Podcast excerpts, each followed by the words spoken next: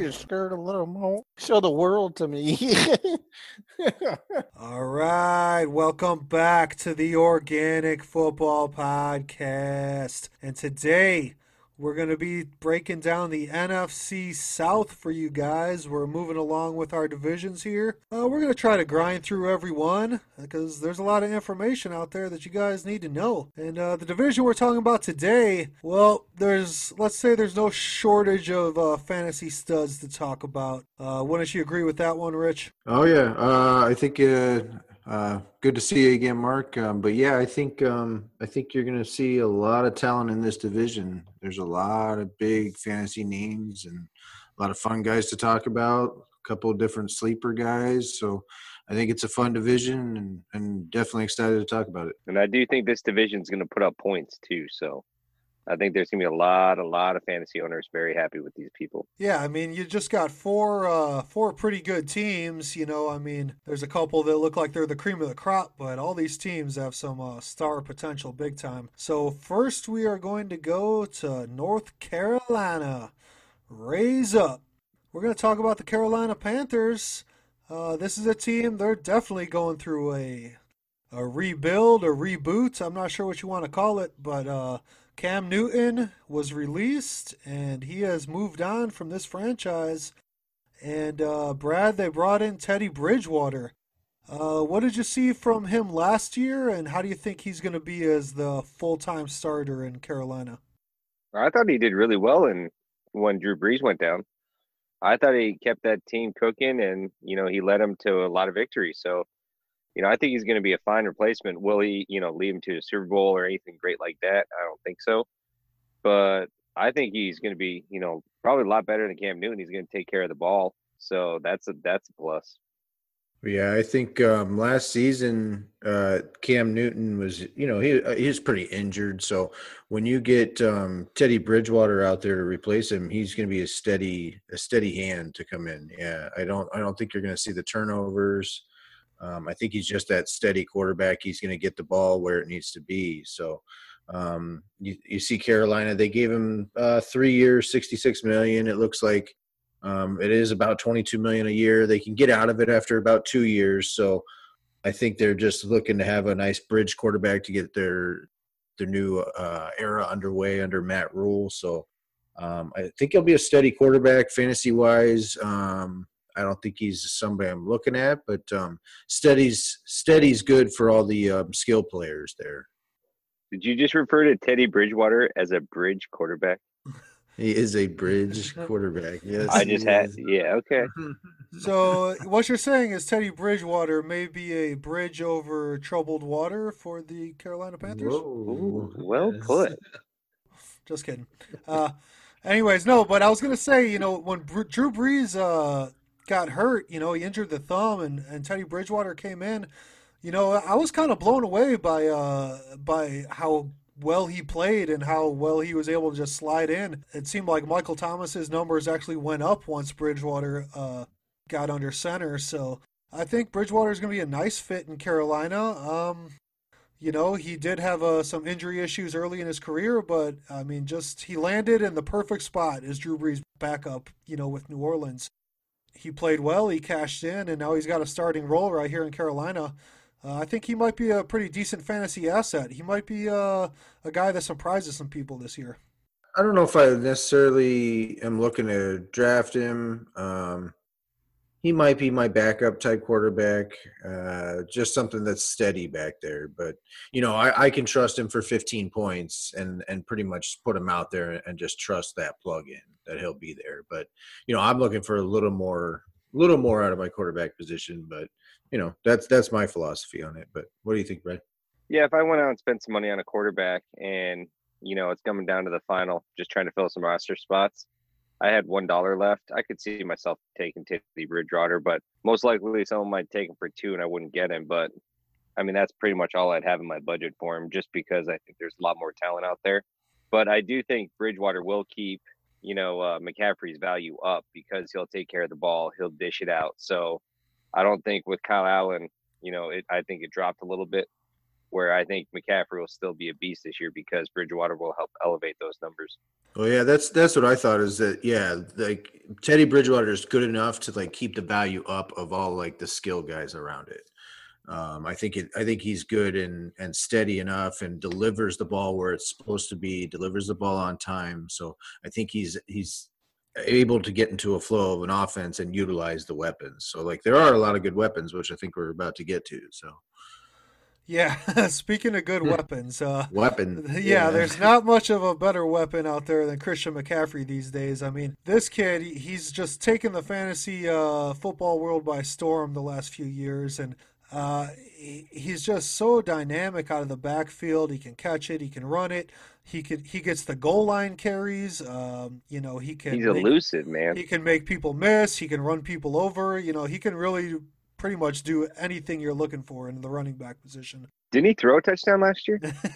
I wouldn't be shocked, dude, because yeah, he's uh he is a hell of a player. But Rich, when you look at Christian McCaffrey, I mean, he's obviously going to be one of the top uh, most expensive draft picks in our league and any auction draft for that matter. So, you know, McCaffrey, what what do you think is a price that people are going to go to on him? I qualify him as one of those kind of top four separated guys at the running back position. So um, I pretty much in in our league, I'm I'm looking at most people will value that around seventy five dollars. Um, you know that's that's a good chunk of money of your budget but um, if it is as it's supposed to be and you get top four production and that work how workhorse type back you're okay to pay that money so I think he's going to be in that range. Uh, and you never know. Like, I think Brad and I were talking about this before. Um, you never know. Somebody could get, I'm going to make this happen type thing for a player, and they could peak it up to 80. I mean, you know, 90.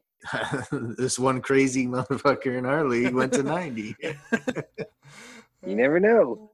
uh, but you know, so I mean, I think it's toned down since then a little bit. The the 90 kind of like brought everybody back to earth and said, "Hey, why don't we chill out a little bit?" Um, What the fuck just happened? what the hell is this? Yeah. So Yeah. I've kind of gone back to where I value those guys around 75, and I think most of the guys in the league kind of see the the top top back as the 75 dollar. I don't see any reason to really think that he wouldn't be used in almost the exact same ways and be producing at the exact same levels this year. I did real quick. I did have a thought about that with Christian McCaffrey because maybe it's my imagination, but it seems like he was, you know, Ron Rivera when he was the coach there was was just fine with leaving McCaffrey in the game, whether it's a blowout, whether it's the fourth quarter and the game's out of reach. McCaffrey's still in there and he's getting some of the garbage time touchdowns. Is one thing that I noticed. And uh, you know, a lot of other coaches will pull their backs out, you know, if the game's out of reach, so or their starters or their star players out. So I'm just wondering if you know Matt Rhule being there, if if he's going to have the same philosophy with McCaffrey, where he's just leaving him in no matter what, regardless of the score. Yeah, that that'll be interesting to see. I, I mean, that that is one thing to like kind of look at. Like that's what I that's kind of like the work I like to do in preseason. Is kind of so. I mean, this year might be even a little more messed up because of like um, you know I, I heard today they might shorten the preseason to two games. So you know, there's just um, but that's the work I would do in preseason. Is I would say, okay, I have a question mark like that. Okay, what's Matt Rhule like? So like, let's kind of see like what's he is he giving a lot of reps to like I, I look at the depth chart and you got um, Reggie Bonnafon is the one guy who was like really like his backup last year, but they also signed Mike Davis. So like I could see Mike Davis in that kind of role where you're saying like the cleanup role. Here comes a big like bruiser like Mike Davis and like let him be the goal line guy a little bit. Um, I could see that. So that's that's the stuff I look out for. I, I really start like that. I start like kind of like a little research page where I say, okay, let's check in on that. So let's check in as as the preseason progresses. Let's look at the practice reports and see where that's kind of leaning and see if that's still like okay. Is Christian McCaffrey going to be kind of one of those guys who like comes back to earth just a little bit and he's more like number five instead of like oh I'm drafting him as number one. Yeah, I don't think you can go wrong with him as number one. He had probably one of the heaviest workloads I've ever seen of a back. He never seemed like he was going to get injured. He took on the workload and just got points like left and right. So even if I, his workload gets taken back a little, I just see that being more efficient for him. So no matter what, I see him getting the points that you want. So to me, he's one, one A, one B back, 72, 80 bucks. You know, some people are going to, after seeing him last year, I could see two guys really going after him this year. So I could see him like, you know, 76, 77, quick, click, 78, 79 or something. So You could see this guy going. it definitely could turn into a bidding war with a, a player his caliber, no doubt. 88, 89, Yeah, 90, 90. 91, 92. No, it just no, keeps going no, up. No, That's funny. All right. No. So no. looking at the uh, wide receiver position there, Carolina, they have uh, three receivers. Robbie Anderson came over from the Jets, and then they also have DJ Moore and uh, Curtis Samuel, and all three of these guys kind of shown some things in their careers. You know, Robbie Anderson's the new guy in town, but you know, DJ Moore had a really good year last year, even with Kyle Allen throwing him the ball, and you know, Kyle Allen wasn't that steady for most of the year.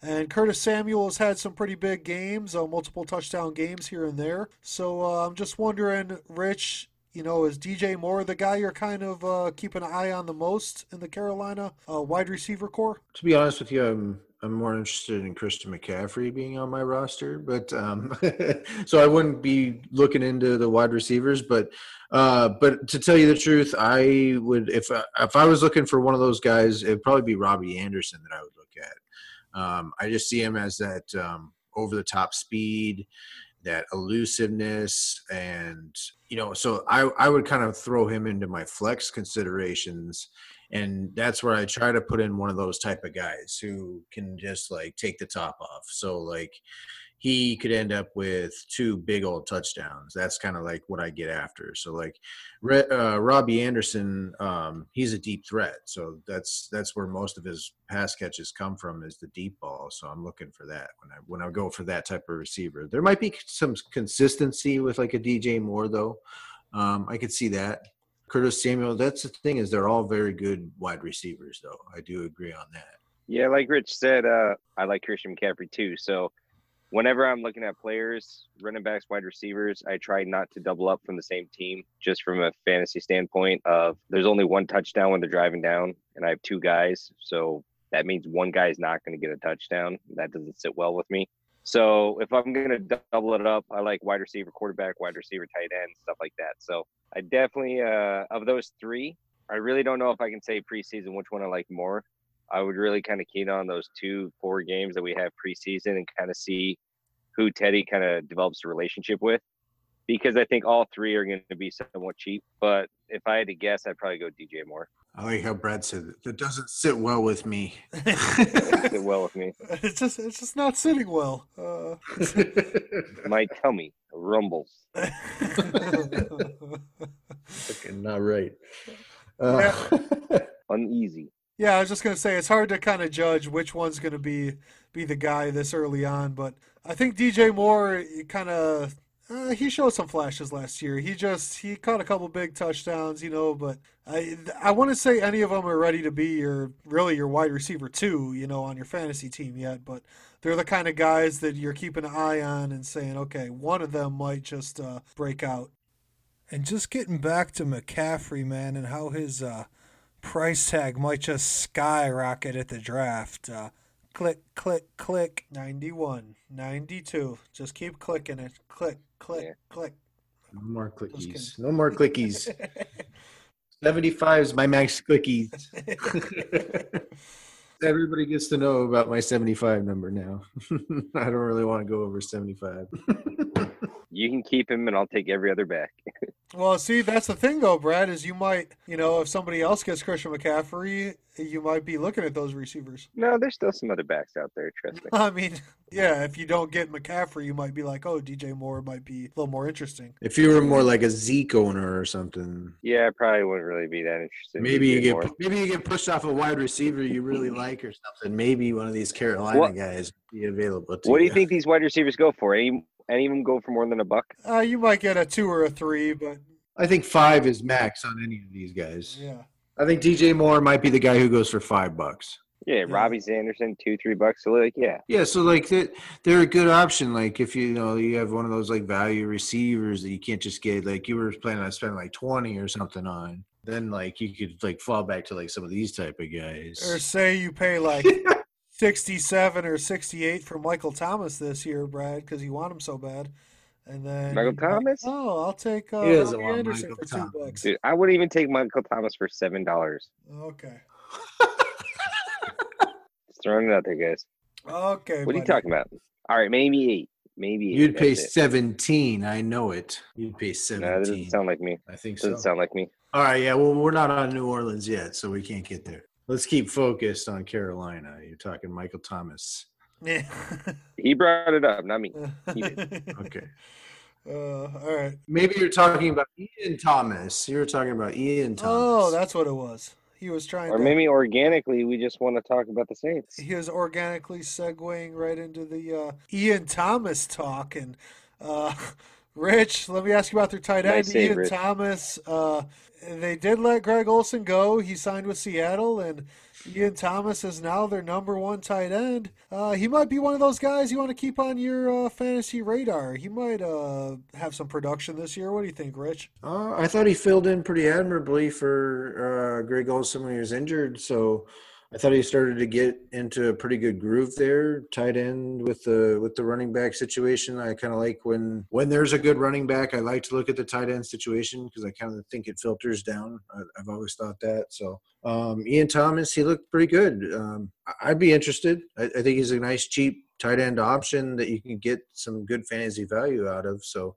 you know, if I'm paying a dollar or two dollars out of him and he ends up being a top twelve uh, tight end, that's that's good value for me. So I like him. Right on, man. Brad has zero thoughts about Ian Thomas, so we will. Yeah, that's right. He don't like Ian Thomas. All right, whatever. Yeah, that's right. I mean, for a dollar or two, he could be like last year's Noah Fant. You know, he he could definitely be good for a dollar or two. There's that Noah Fant name again. There's a lot of tight ends that could be good for a dollar or two. That's our job Yeah. to to guide the people and tell them Ian Thomas. That's the guy you want for your two dollars. Mm, Maybe I can't do it. you can't. Two bucks. I, doesn't like, Brad doesn't like Yeah. it. So you'd rather you'd rather pay two bucks for who then as a tight Uh, end? Give me one. Give me one. I like Noah Fant. I like okay. Hunter Henry. I think he might be Henry's not cheap. Two bucks. He's not two bucks. He's like five, seven. Yeah, I think I'm gonna spend on a tight end this year. Surprise, surprise, guys. uh, surprise, surprise. I like the top tight ends. Yeah, there's like two of them, and I want one of them. makes sense. Interesting. Which two are they, Mark? Which two Uh, are they? Well, knowing you, it's going to be Kittle and Kelce. Ding, ding, ding, ding, ding, ding, ding, ding. We have a winner. Maybe maybe Trey Burton. Are you looking at Trey Burton this year? Oh, oh. I don't even think he's on the Bears anymore. He's terrible. All right. Uh, so we'll move to the Carolina defense, and this is kind of interesting. You know, I was looking at their defense and their depth chart, and Luke Kuechly is not there. And I, did he retire? I honestly don't remember. he retired. Too many hits to the head, man. Yeah, oh man. I remember a couple of games where he was concussed, and it, it did not look very good out there on the field. So that's uh, He was one of my favorite linebackers. I really liked him. Yeah, he was a really good player. He was. He played with a lot of uh, fire, man. Just a lot of gusto going out there. Gusto. And uh, yeah, he's a good player. So that's too bad. He retired a little early. Must have been too many hits, like he said. And so the rest of their defense, uh, well, he was their big star. So I'm not seeing a whole lot here. Uh, what do you think, Rich? Is the Carolina defense going to be a blip on the old fantasy radar? Did you say something about too many hits? I don't think that's possible. Uh, too many blunt force trauma hits to his dome. I think I don't know. Carolina defense, I'm not really all that interested. I do think this will be a division, like Brad said earlier, that'll score a lot of points. I, I, overall, I, I'm, I'm looking at Carolina as not that great of a team. They're gonna they're gonna put up points themselves, but not be that great of a team. So I'm not that interested. They had some losses. Gerald McCoy's gone, so I, I'm not interested in the defense. Uh, sad to see Kuechly go. I thought I thought he was a real good linebacker for sure. Good, fun player to watch. And yeah, he did. He he had too many hits. That that guy actually did. uh, for our purposes, there's no such thing. Keep hitting it. Just keep hitting it. And I also think that uh Kuechly was their general. You know, now I feel like they're going to be struggling to find a new identity. Like, what's their defense? So they're going to have a lot of games. Like, they're just going to give a lot of points. So they might get a couple sacks here and there, but you know, you give up 30 points in a game, you're looking only a couple points for defense, and it's not a recipe for success. right on. All right. Well, we did it, fellas. We made it through one team. Are you, are you guys ready for another? Dun dun dun dun. That's good because we are heading down to the ATL. In fact, it's going to say ATL on their jerseys this year as they're uh, redesigned their jerseys. But the Atlanta Falcons, and this is a squad that, I mean, traditionally they can put up a lot of points, do a lot of damage out there. And, uh, you know, their QB, Matt Ryan, he's steady, he's solid. Um, he's been a fantasy stud in the past, and he's had some down years here and there as well. So, Rich, uh, is Matt Ryan uh, top 10 quarterback to you this year? He's close. I think he's close there. He's sitting about ten or so, with like um, with potential to be about top five. I would guess that would be about my range, floor and ceiling for him. I could see him having a bounce back year, having a good year there. What's up, Brad? Top five? Top five? I think he could be number five. No, that's a stretch. Eight, seven, eight best. That's what you think. I don't know. I, I, I think he could be top five. You know, what do you think, Mark? You don't think he can he could squeak into a Uh, top five position? there? No, I think it's a possibility. I, I'm not going to write it off. Two seasons ago, he was the number one fantasy quarterback. Yeah, it wasn't. Yeah, he's not that far removed. Yeah, then they got their asses kicked by the Patriots, and no one's been the same on that team. And that ever since that Super Bowl, man, that has been a long Super Bowl hangover, though, Brad. You're right Yeah. because they went from having a great team that year, having a 28 to three lead in the Super Bowl, to uh, blowing that. They that. were sizing the rings on the side of, Yeah. you know, like no, they're getting their ring sized. It was just like, okay, They played. They played well at the end of the year last year. Uh, they they were fighting for their coach's job at the end of the year last year. They played pretty well. So I think there's like going to be some carryover. I think they'll play for Dan Quinn again coming into this year. I think they have good offensive options. They bring in Todd Gurley. Um, I think it. I think it's a good situation. I think it'll settle him down and and Matt Ryan. I think he'll have some time to throw the ball. I think he'll. I think he'll achieve some some good things this year. Oh, I think he'll definitely get some good fantasy production. I think uh, for I don't think a lot of people are going to pay hefty price on him, so you can get him relatively cheap. And kind of like what I did last year with Josh Allen, you can get him at a relatively cheap price and someone that's just going to solid get solid numbers for you week in and week out. So I definitely think fantasy wise, that's that's quality.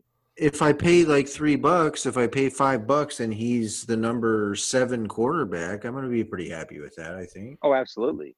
Yeah, I'm looking at, at Matt Ryan, and he's, you know, it's a situation where you're going to fall back on him as your uh, quarterback. I mean, if you spend big on running back and wide receiver and just go out and get studs, hey, maybe you get Matt Ryan for five, six bucks. That's nice. He'll, he'll probably be able to help carry your team. That that might be the makings of a good squad. So, yeah, I like Matt Ryan. Uh, Todd Gurley, like you said, he came over rich from the Rams, and he's looking for uh, you know a reboot himself. He's looking for a little rejuvenation in his career. He's had uh, some injury problems, but like you said, a good situation on a really good offense. And you know, do you think Brad that Todd Gurley can get back to his old form? Can get back to catching out of the backfield and you know just rumbling, stumbling for some big TDs out there? Whenever I have a a guy with two years of big time injuries, a lot of missed playing time, I have a lot of uh, skepticism about trying to put that guy on my team. While he might produce well and do do good, am I willing to take that risk? Because what if he gets injured again? I can't. It's hard for me to roster a guy with injuries two years in a row. I kind of want to see how he's going to produce before I can trust him to come back on my team. A lot of trust on my team, and you got to earn it. Circle of trust. That's right. Circle of trust. Brad runs his team with a circle of trust for sure. Yeah. Every Thursday we have dinner. And as soon as you're out, he kicks your ass to the curb. Bye bye. Never look back. Trade, bitch. Well, that's good. Uh, yeah, I mean, I think Todd Gurley. I mean, uh, he's going to be a nice draft pick. Whoever gets him, I mean, uh, you know he's on a new team, so you don't know how it's all going to shake out. But What do you think he goes for? the the other thing you can't forget, he went to the University of Georgia. You know, so he has some roots there in Atlanta. That might get him fired up, having some hometown fans, uh, you know, out there cheering for him. So. Um, you know, I think he'll probably go for between 40 and 50, I would guess. Maybe on the high end, he goes for over 50, but I don't know. I'm looking at it like it might be a pretty good investment on draft day. Rich is leaving the room. He said 50 bucks on Gurley. Rich is out of here. That, that's what I would pay for. I'm stunned. I'm stunned. No, no fifty on Gurley. Whoa. I would, I was thinking. my fantasy advice, I would probably say 35. All right. He's got Ito Smith and Brian Hill backing him up. He's going to get the rock. I mean, if Devonta Freeman could produce in that offense, you don't think Todd Gurley can? But Mark, you you're gonna waste fifty five dollars on a guy that could have two bum knees. You know, I'm saying it's a risk, but I'm looking at it like I'm looking at the optimistic point of view. Like he's gonna get. well, how much does. Dalvin Cook go for? You know, wouldn't you rather you take your fifty five and go get Dalvin Cook? He only had one one year of injuries. Uh, maybe. I mean, he might be on a little bit of a better team too, but you know, Dalvin Cook, uh, like you said, I mean, he has no co- non-contact injuries. He goes running down the field, and you know, his knee explodes for no particular reason. So it's a little different. I mean, Todd Gurley, he's took a lot of hits, uh, Yeah. but maybe he can get back to his old form, man. I'm being optimistic. I mean, I wouldn't be actually be surprised if Mark is kind of right. He does actually go way higher than we sus- suspect, thirty five, what we value him at, just because whatever every year in our league, top backs are very coveted. So what happens is people go and they pay for them, and then people miss out, and so they start reaching because they they're like, oh, I want a top back. Here's a starter. He couldn't even. I, I don't know. He couldn't practice. I mean, like, uh, I, I couldn't imagine. I couldn't imagine spending that much. Duke Johnson. Duke Johnson went for like thirty five bucks last year. Damien Yeah. Williams went for forty-three dollars, bro. Yeah. Well, what happens is is people are getting antsy. People are getting antsy about running backs, and they're like, "I got to secure one." So there's this like middle range where it's like people way overpay for people. Like there's just like this middle time of the, of the draft where people are like, "Oh, I got to get somebody secured right now."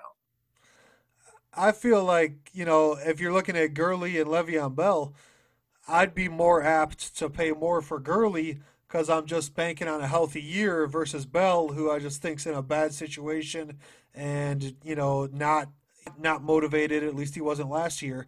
So, you know, Gurley, like you said, you think maybe the motivation factor, the change of scenery, and eh, I mean, it's a health thing too. You know, it's like you're banking on him having a healthier year if you're paying that much. You're a believer. You know, you got to That's what scares me, and that's why I would devalue him. Is like I've seen Yeah. two years in a row of injuries and li- literally like them not even being able to utilize him the way they'd want to because he's limited by injury. So like I've seen it over the past two years. So like I just like would worry about that and, and chunking that much money into it is just like Yeah, quarter Stop. of your bankroll is a lot. dude, like I'd be interested in Todd Gurley around twenty bucks. I'd be willing like I can take a ten percent hit on my value, but I can't take it I, I can't take it when it's forty bucks. Like that's just that's too much. Like and people, yeah, I mean, I do understand that people like they hear Todd Gurley or they think Todd Gurley, they they they hear the name, yeah, and I get it. And and I do I do give value to what you said, like here's Todd Gurley he's going to get the rock like okay that that is true as long as he is healthy enough to get the rock that much like if i was them i might be a little uh i might be a little weary of doing that considering he's had 2 years of not being able to carry the rock so we'll see we'll see what happens but um i i, I do agree you're right people people get a little antsy. They they pay a little too much for the running backs. Uh, so I could see Todd Gurley going for a lot of money, which I just won't pay. What I did notice about Gurley too is he wasn't actually getting a lot of those third and ones like on the goal line and stuff. He wasn't actually getting those that push anymore. So I feel like with the knees and the injuries, he's kind of lost a little bit of a step. I don't know if he gains it back for a year, half a year, because like you said, Georgia closer to home, rejuvenation. But I don't know. It would be hard pressed for me to put that much money on a question mark. I would rather a surefire deal, invest twenty more dollars, go get a McCaffrey, you know, uh, take ten dollars off and go get a Gordon, something like that. So he's just kind of that really big question mark for that much money. So I'd rather go get Michael Thomas for fifty. So there's just so much other places I'd rather put my money. Yeah, the big the big question mark uh, for me is you know really how Sean McVay was utilizing him last year. You know, like you said, Brad, he was taking him out on the third and one or the second and goal, and Malcolm Brown had five touchdowns for the Rams last year. You know, so you just wonder. I mean, Gurley still finished with uh, 14 touchdowns, which was pretty decent performance considering the injuries. So I just wonder, you know, if with a healthy offseason and if you know Dan Quinn is going to commit to just giving him the rock because you know it seemed like Sean McVay was definitely utilizing the platoon method, whether it was to save Gurley's knees or not, but that did cut into his fantasy value last year. Well, no doubt, I I I agree. If if if he is the back, like like uh, uh from what I can see from the roster construction, he is the lead back. Um, if he's the lead back, if he's healthy, and he's running with that burst again, and he's running with that cut again, then oh heck yeah, he's he's good value. Then then 35, 40 bucks, then that would be good value for him. But I, I I I can't weigh that risk like that. To me, that's that's what you're doing when you build your roster is saying, I'm not gonna take this risk with this money. I'm gonna mm. I'm gonna keep I'm gonna keep thirty five dollars that's in a non risk factor. I'm gonna find the player that I feel like doesn't carry risk at that value. Yeah, and I think one thing that we should all pay attention to, which we've never actually had to deal with before, at least that I can remember, but going into this season and drafting, when you have a guy coming onto a new team, we need to remember that they're not going to get a lot of playing time or practice time with the new squad. So if it's new playbook, you know, there might be some adjustment adjustment periods, you know, in games going forward. So they might not get fully up to par until week two, three, four. So that might be something just to pay attention to. I don't know if it actually wavers too much of your decision, but just something to pay attention to. I usually think about that kind of stuff. Yeah, shortened preseason, you know, they're talking about like you said, Rich, two games. You know, it might it could have an effect and yeah, it may may take till the end of September for some of these teams to gel or for some of these uh, new free agents to really pick up the offense. So that's a good point. But all right, well that was a good debate about Mr. Todd Gurley, you know. Uh, he's a he's a beast. We'll see if he can uh, continue that. He's been a beast. I should was say. a beast. He was a beast at one point. Was a beast. yeah, I think he's still got a little bit a little bit left in him, but uh, we'll see if he's got the juice. Maybe I'll look to trade for him. Oh, I'll trade good. for him mid that's good, man. I'll keep If my he's uh, got the juice. if he's on my roster, I'll keep my uh, my my phone on at all hours for you, bro. Just let me know, man. You'll you'll know that yeah, the trade door is open on Mr. Todd Gurley if he's a healthy back. Yeah. That's funny. All right, so looking at the receiving corps guys, and well, Julio Jones, uh, you know, what can you say about him? He's just a great player, all pro year after year. You know, he's he's going to be a high dollar pick. Uh, Calvin Ridley is one of those guys that is a little bit of a dice roll, but you know, might turn into uh, might turn into a stud this year. So, Brad, when you look at uh, Julio Jones and Calvin Ridley, you know, what what are your uh, thoughts about drafting those two guys? Uh, these are probably the two guys in the team I'm most interested in. I do like Matt Ryan, like I said, for cheap, but I do think he's going to throw a lot of yards. I think most I'm more likely interested in Calvin Ridley just because of his price tag. Julio Jones is going to go for 50 plus because he's a top three wide receiver for sure. So, but I think he's going to draw a lot of double teams. So with Ridley's talent and speed, I feel like he's going to get open. And with what he did last year, I mean, if you can get him for like you know less than five, five, seven bucks, I feel like that's a, you know, a high quality flex one position. So he he's kind of got the more I'm targeting this year on that team. I uh what I got a little distracted there. Brad, you said you like Ridley better, right? Uh, just because of the price. Julio Jones, I feel like he's going to get a lot of double teams and stuff. So yeah, I like Ridley a lot, man. or triple teams. I like Ridley a lot. He uh he surprised me last year. He was like, you know, I see him as a speedster, but he was going up and getting 50-50 balls and using them in the red zone. So I like that guy. I think he had about eight, nine touchdowns last year, and that um that I, I agree. He's gonna Julio's gonna catch a lot of double teams, and that'll free him up a lot. And then it kind of leads me to like I like Hayden Hurst, kind of like as a nice cheap tight end option too in that in that receiving corps. But uh, yeah, I like um I like Calvin Ridley a lot too. So it depends on the value on him, how much I think he goes for. I don't know. But I think five to seven. I was gonna say five to ten range. Like it might be some pretty good value, like you said, for a flex spot. Yeah, man, uh, for sure. And they bring in Hayden Hurst. You know, they had Austin Hooper last year. They had him. They drafted Austin Hooper, and it, you know they let him go uh, to Cleveland, and it's kind of reminded me of the the Greg Olsen situation with the Bears, where they drafted him and developed him for three or four years, you know, until right about the time he was having an All Pro year, uh, similar to Austin Hooper, and then they let him go. So I'm just curious if Austin Hooper is really gonna, you know, step his game up in Cleveland and take it to the next level. But you know, Hayden Hurst, uh, he's a guy. He he had some moments in Baltimore, but I want to I want to call him anything special. But go, coming over to this offense, you know, eh, the way Matt Ryan does utilize the tight end, and he did last year. Yeah, I could expect some nice things from Hayden Hurst. And yeah, I mean, the whole receiving corps, I mean, Matt Ryan's going to get him the ball, and obviously Julio Jones is going to be, like you said, he's going to go for over $50. He's going to be a top three receiver, you know, every year pretty much. That's a guy that, hey, if you're willing to pay and go out and get him, that's a nice cornerstone of your roster, you know, a guy like Julio Jones. Well, I think Turtle's going to get every Atlanta player this year, so I think he's kind of going to be off the books.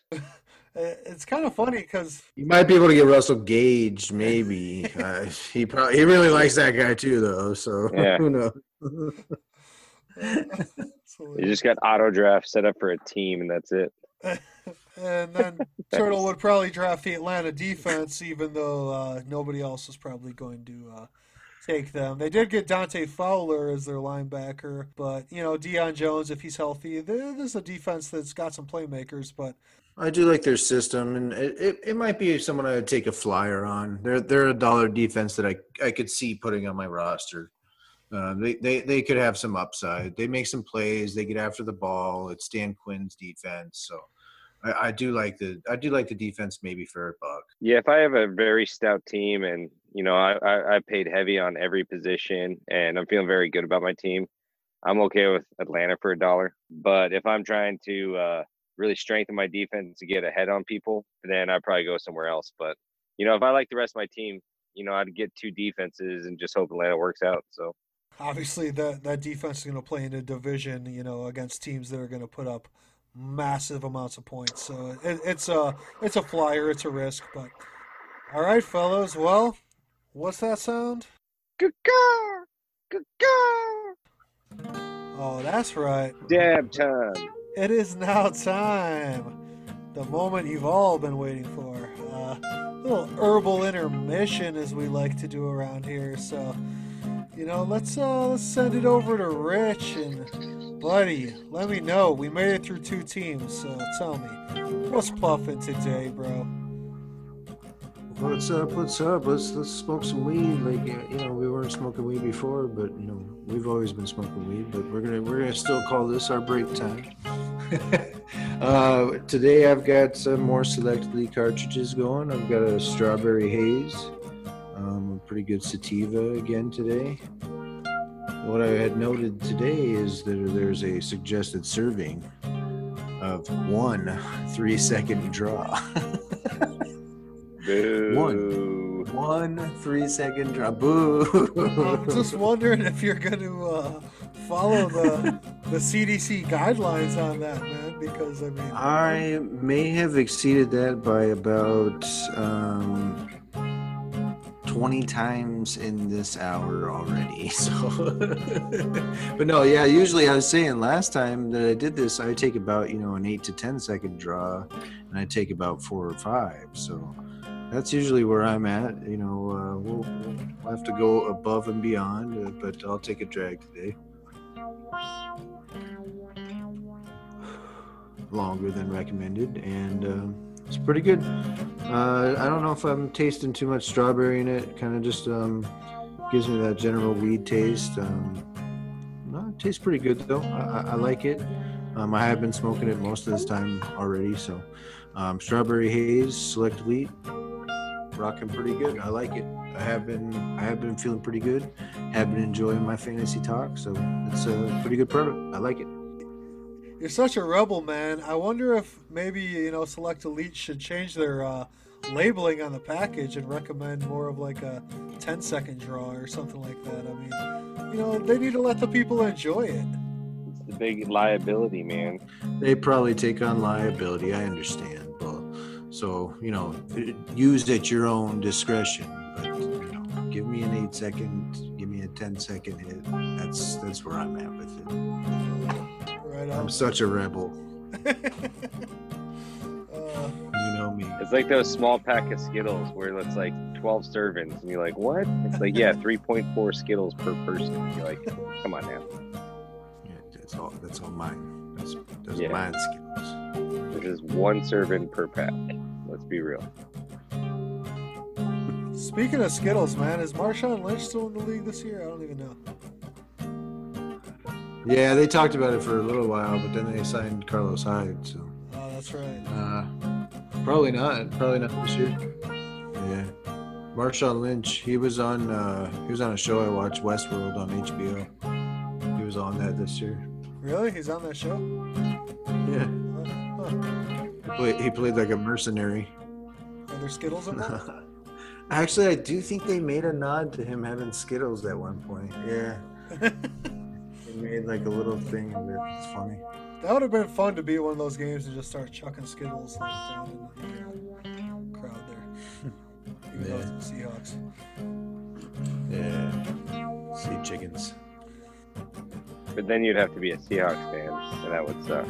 All right, Brad. So, uh, why don't you tell the people how you came up with the universal sign to call your homies over when it was time to smoke, man? The caw. When we were in college, I'd, I'd be uh, like a bunch of weed and shit. So I'd always have like uh, stuff to smoke. And so like we'd smoke and shit, and then like all of a sudden like everyone's like, dude, let me get on that. So it was like twelve fucking people or something. So these circles got huge, and I was like, dude, fuck that shit. I don't want these circles that big. Right. So I uh, I came up with this uh, good girl, good girl. And so I'd only tell like, like four or five people of that sound. And so in the party, I just do the sound, and they all knew that I was about to smoke and meet me like on the side of the house. So just go. So that way it could be okay. like, hey man, you want to smoke? Because everyone around like, oh, Yeah, the you want to smoke us? Oh, can I just get a puff? Oh shit, I don't have Ooh, five bucks. I'm gonna get a Can I get a hit? I'm gonna get a puff. Yeah. I don't have five bucks though. Can I just still get a hit? Yeah, man. So yeah, Yeah. so that's where the caca They came from. it up. Uh, that, so it's just like to call your crew over so all the stragglers didn't come and fucking start Yeah. puffing on you. Oh yeah, he'd, he'd do it, and you'd see three or four of us. All of our heads would just like peek up. We'd all look at each other, and like you know, Yeah. all fucking kind of like one at a time would like bounce out and walk out. Game time. Well, just, just you saying the side of the house, Brad, is making me uh, remember when uh, my one buddy Rob brought over a gas mask when we were out there at the side of my friend's house, and just, ooh, that was a that was a fun one. Gas mask will get you, man. You guys tried Yeah, I one think of I've those never done the- smoking out of the gas I did it one Oh. time, but I thought it burned my eyes a little bit. I'm not Yeah, sure. it was. It's just all in your face, and you just. Yeah. Oh, yeah. I mean, but that's back when it was Mexi dirt weed, you know, is basically what you're smoking on.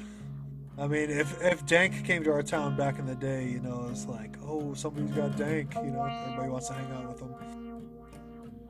Otherwise, it was sticks and seeds, and you know, That uh, brick weed we call it. No one likes Yeah. that brick weed. it, it's totally different now, man. Like the stuff uh, at the shops, it's just like mind blowing. Yeah, if you ever want to see something really funny, watch like people that grew up in the '70s smoke this bud for the first time. It is the funniest shit in the world. They have no when they see it, they're just like, "What is that?" It's like bright green, got all these hairs on it, like, oh, fucking. yeah, and then it hits them, and they're just like, "What? What has happened?" Whoa. yeah, yeah. Uh, I mean, I think the weed now is at like 34% THC. Yeah. Back in the '70s, it was probably like seven, eight percent. Six or seven. Yeah, somewhere. Yeah. All right. You got time for a dab? You always got time for a dab, right? Yeah, I'm gonna do like a couple days before bed. Before bed. Just to put you to sleep. That's good. Mark, I literally wake up sometimes. You know, like some people, you, you like wake up and turn over, and you're like, oh, I just got to stretch real quick, and I go right back to bed. I get up and take a dab, and then go back to bed. It's it's a commitment, Mark. It's commitment. Crazy.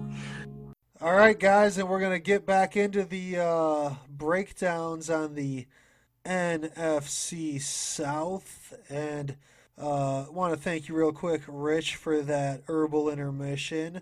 The uh, strawberry select elite vape sounded pretty tasty. So, uh, how's that one got you feeling over there, Rich? How you feeling, man? Feeling pretty fucking groovy, man. Yeah, groovy. All right, cool, bro. Uh, so we're looking at the Tampa Bay Buccaneers, and this team, well, it's uh, it's pretty much been revamped and remade, and it's New England South. I don't know what else to call it. Uh, they bring in Tom Brady after uh, Jameis Winston departed, and Tom Brady is now a Tampa Bay Buccaneer. So that is uh, well, that's gonna be different. Um, I'm wondering how much gas he has left in the tank, but uh, I'm thinking with uh, Bruce Arians being the coach, Brad, uh, I'm thinking Tom Brady uh, might be able to have a pretty stellar year. What are you thinking, buddy? Yeah, I think he's actually gonna do pretty good. You know, I'm not really quite sure on his value what he's gonna go for.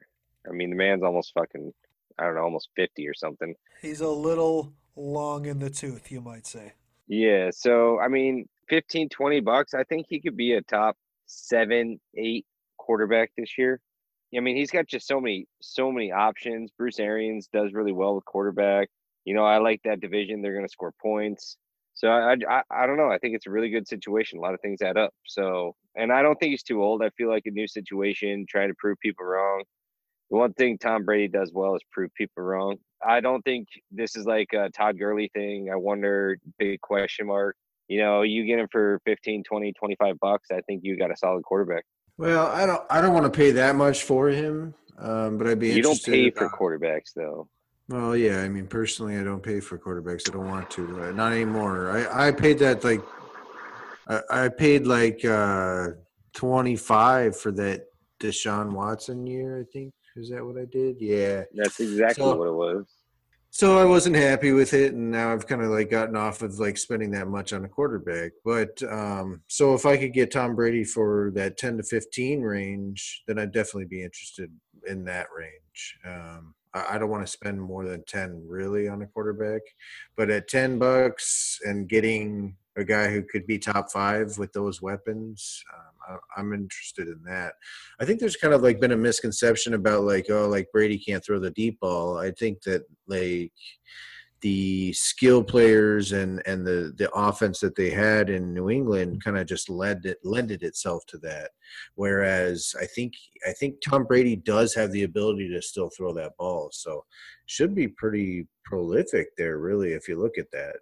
Yeah, and you just think about, I mean, Bruce Arians and his career, like you said, Brad, working with quarterbacks. I mean, he worked with Peyton Manning, you know, back in the day with the Colts when Peyton Manning was just a, you know, a youngster. And, you know, to come full circle and then have Tom Brady under his wing, you know, in, the year 2020, it's pretty interesting, man. Uh, I just feel like Bruce Arians is kind of that guy that has the Midas touch with some of these quarterbacks, and it's not like uh, Tom Brady, you know, needs a needs to be coached up a whole lot. But I imagine that uh, that Bruce Arians will really get him uh, get this offense humming with Brady under center. I would think, you know, the that he's like rejuvenated, trying to work with some collaborate with somebody else besides Bill Belichick. So he gets to be, you know, in the part of the process with Bruce Arians and and just like, you know, much more of a fun setting for him and just something different that he's never done before. So I think it's going to rejuvenate him. He's going to be excited. I think he'll be amped and ready to play and ready to produce in that offense. So I think it's going to be. I think it could be really, really good. Yeah, I don't know if there's a better coach that he could have went to, like someone that is an old school coach that respects him and also teaches well. Like maybe a Mike Tomlin would have been really great to see Tom Brady with, but I don't know of any other coach that's really that much better for Well, him. So And you you said of Arians, yeah, he's he's the quarterback guy, so it's like just like such an unbelievable pairing. Uh, You know, Arians, yeah, he was with Peyton Manning, Ben Roethlisberger, Carson Palmer, and now Tom Brady, and it's like, man, like, you forgot Jameis Winston in between. yeah, I skipped I skipped him, but I mean, get it right though. Like the guy threw for you know for production last year. It's just you know he had thirty interceptions on top of it, so he produced for the other team. No, I agree, man. I mean, uh, Arians is poised to work some magic here with Brady in this offense. And then you just look at the receiver position. Brad, you know, we'll we'll get back to the running backs here, but these receivers, I mean, we got to talk about Mike Evans and Chris Godwin. I mean, just a killer duo on the outside. Chris Godwin really emerged last year.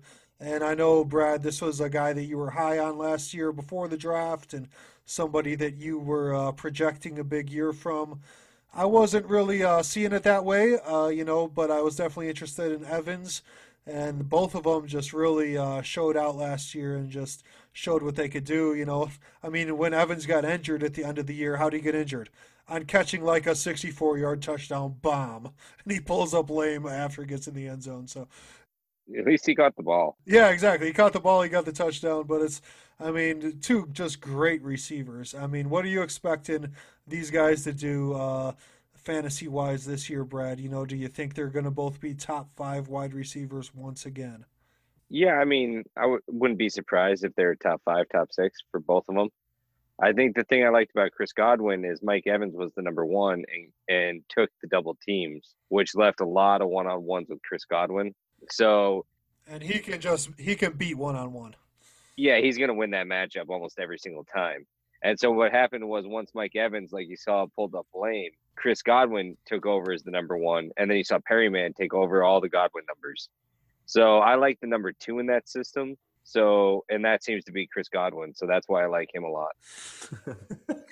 Those Sorry. Safeway selects are doing, or Safeway selects. Kicking in. He, he'd, he'd rather talk about Ian Thomas some more, I think, than Mike Evans and Chris. Yeah, he's he's daydreaming about him. I love Ian Thomas. He's so good.